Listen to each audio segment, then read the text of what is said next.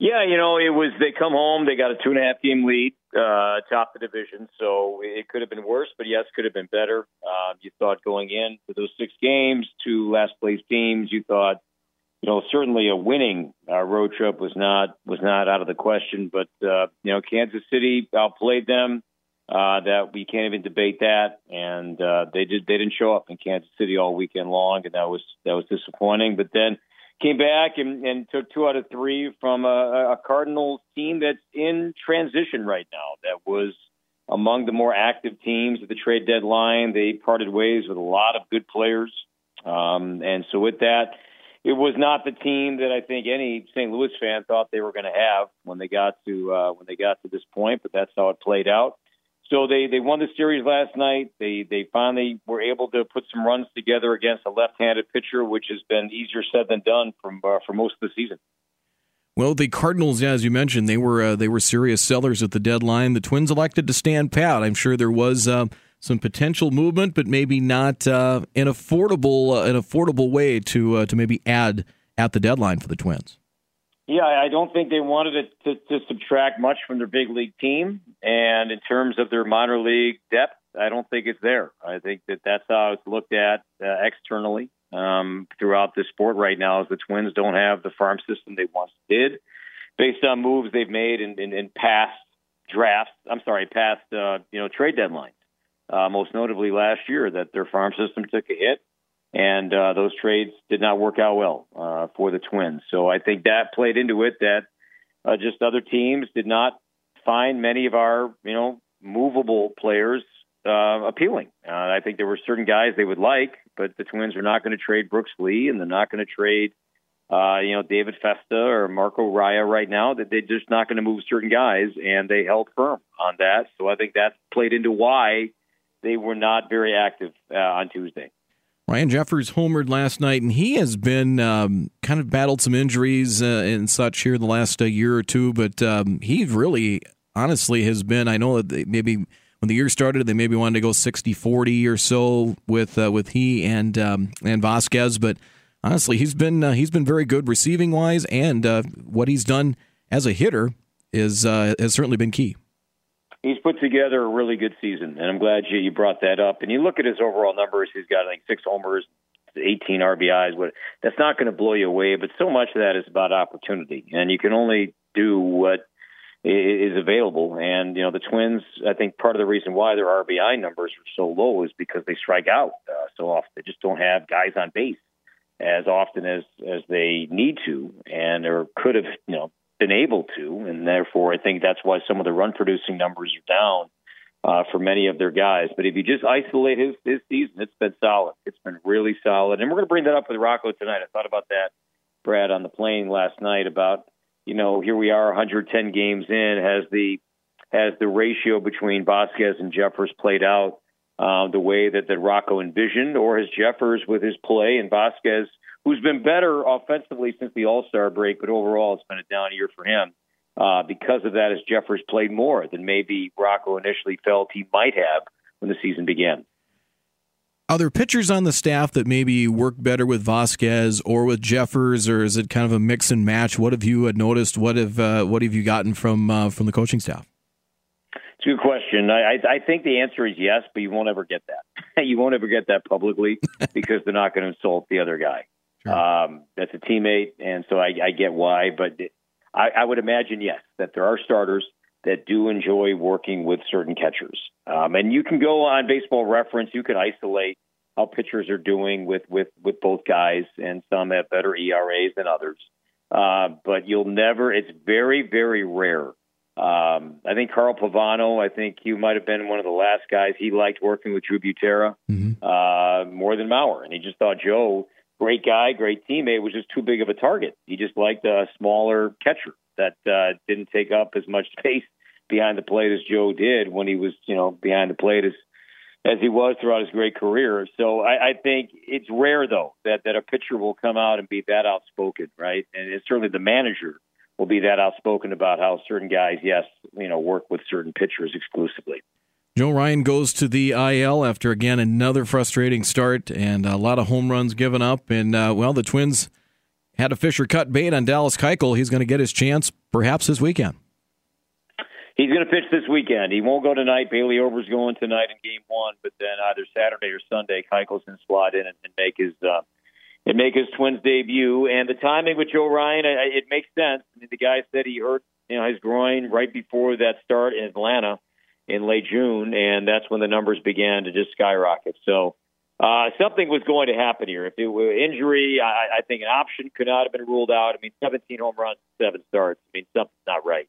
Uh, you know, he's tied for second now in home runs allowed. Only Lance Lynn has given up more uh, in the game. So I think it's a learning experience for Joe, uh, younger younger guy that he kept this quiet, and next time he won't do that. And so he he was trying to, you know, you could see his his motives; they made sense, but he hurt he hurt his team uh, by not being more transparent with the injury, and uh, with that, the numbers were ugly. So hopefully this is good. You know, he got it out there, and uh, he'll get his treatment, and then you know a couple of weeks he'll be back, and we'll need him in September, especially when it gets down to it. When those are you know that that's winter go home time, and they're going to need Joe Ryan to be a key cog in the rotation once we get to September. Jorge Polanco back in the lineup playing third base. You can kind of see uh, just kind of bits and pieces that he's he's adjusting on the fly at third base. In the first week back, how'd you how'd you think he looked? Can I give you like a sound, not a word? Sure eh. you know, I don't know. I don't. I don't think he's been great over there. I think he's made some. He's also missed some. Um, throwing hasn't been as accurate. So all this, I'm not surprised by. It's new. He played some third in 2016, and up until you know late in his rehab assignment, you know, third base was not even on his mind. So, um, you know, this this could move around a little bit. You know, Royce Lewis we'll get a better update on him here this weekend. But he's supposed to really ramp up his baseball activity here this weekend, running, throwing, doing it all. And then while the team is gone next week, he's probably going to go rehab. Mm-hmm. Um, so, barring another step back here with Royce Lewis, you know, when the team, you know, I, I don't think we'll see him on the road trip. He's been out a while, but when they're back home from Philadelphia, I think that's a realistic time frame when Royce will be back. And so there's your third baseman. Then I start to wonder if Polanco is going to you know, place him first. Uh, if he'll get some time there with uh, if Eddie Julien is still hitting. Now Julien's been a little quiet here lately, um, but you know if, if Julien you know finds that swing again this weekend, then he's going to be the second baseman. So maybe Polanco will get some time at first base too. I don't know when uh, when Royce comes back. How much of a setback? How concerned should we be with uh, the shoulder injury to Kirilloff? That one I'm concerned about. Uh, Buxton, I'm not as concerned about yet. Um, but the Kirilloff thing is worrisome because, uh, to me, uh, we're not getting clarity and not getting results when the imaging was done much earlier in the week tells me that something is there, and now options are being discussed. And when options are being discussed, that's when my red flag begins to go up. Um, so I, I think there is genuine concern about Alex Kirilloff's shoulder, uh, what that MRI showed and what is going to happen moving forward. Because if it normally you, you get the MRI and then the results are, yeah, I came back fine, everything's good, just some inflammation, and he should be back in a day or two. Great. We didn't get that report, so uh, part of me thinks that there is something that did show up on that on that MRI, and um, and now uh, a lot of heads are talking. Uh, most notably for Alex, finding out what is is his best path uh, to getting back, and maybe seeking other opinions, which a player should absolutely do. Uh, but that that to me is certainly concerning. Uh, that that one has my attention. Uh, big weekend this weekend at Target Field. Joe Mauer going into the uh, the Twins Hall of Fame, and and you know I think he wanted to do this a little bit later after he retired. It's you know so his kids could kind of see it and everything involved. And uh, I guess just you know your time with the Twins, you've got to know him very well. Um, what are things about him that uh, maybe maybe the public doesn't doesn't see or maybe doesn't know about that you've maybe gotten to know with uh, with Joe? So I heard this from many of his teammates because Joe would never be the one to tell you this, but the the idea that that Joe, if he would strike out and just simply go sit down in the dugout and just you know move along with his day was not true. That many teammates saw him go crazy and take a bat to a door, take a bat to a Gatorade cooler. It happened often. It just didn't happen in the public eye. And I think Joe was was doing that by design. I mean, he had spotlight was on that guy, you know, from, day one. I mean, forget when his baseball career began when he was when he was just a kid.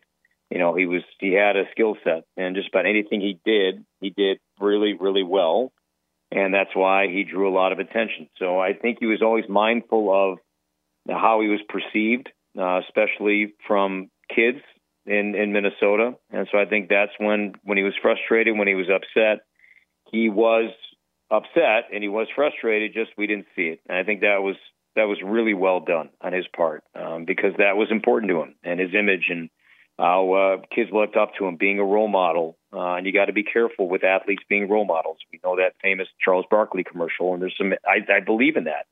Got to be careful with that.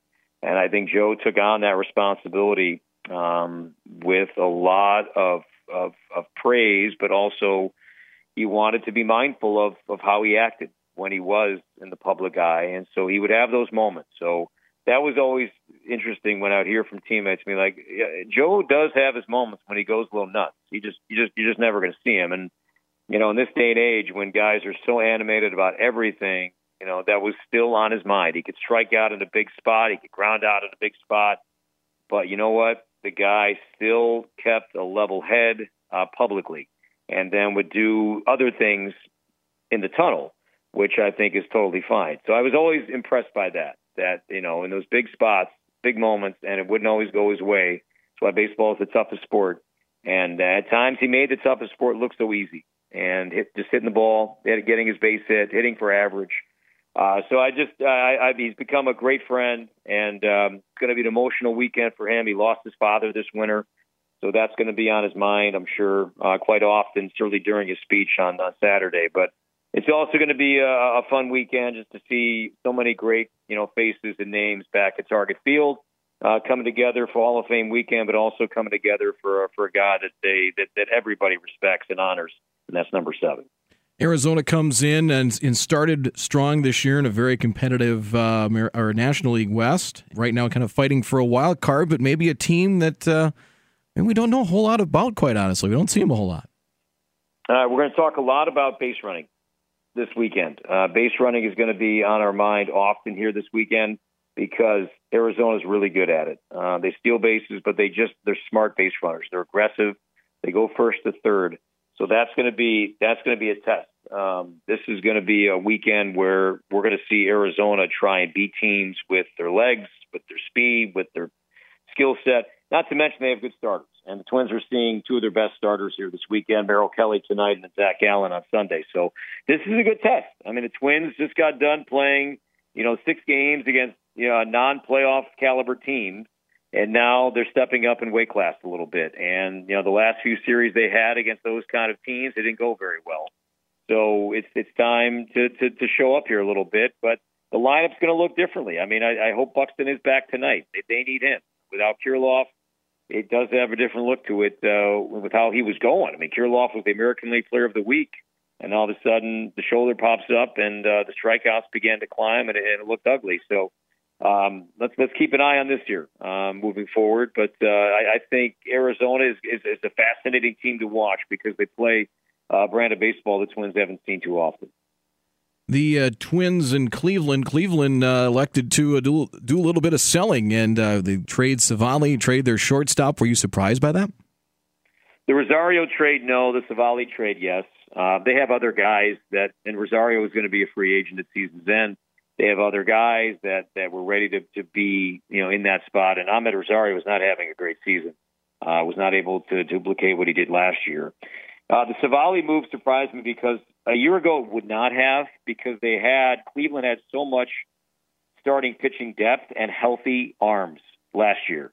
They have not had healthy arms this season. Bieber's out, McKenzie's out, um, Cal Quantrill's out.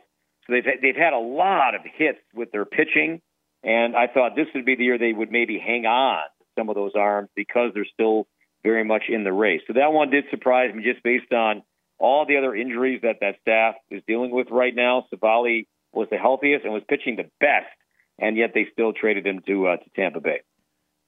Cory Provus, radio voice of the Minnesota Twins. Cory, appreciate it as always, and uh, enjoy the weekend with all the Joe Mauer festivities, and uh, we'll talk next week. Thank you.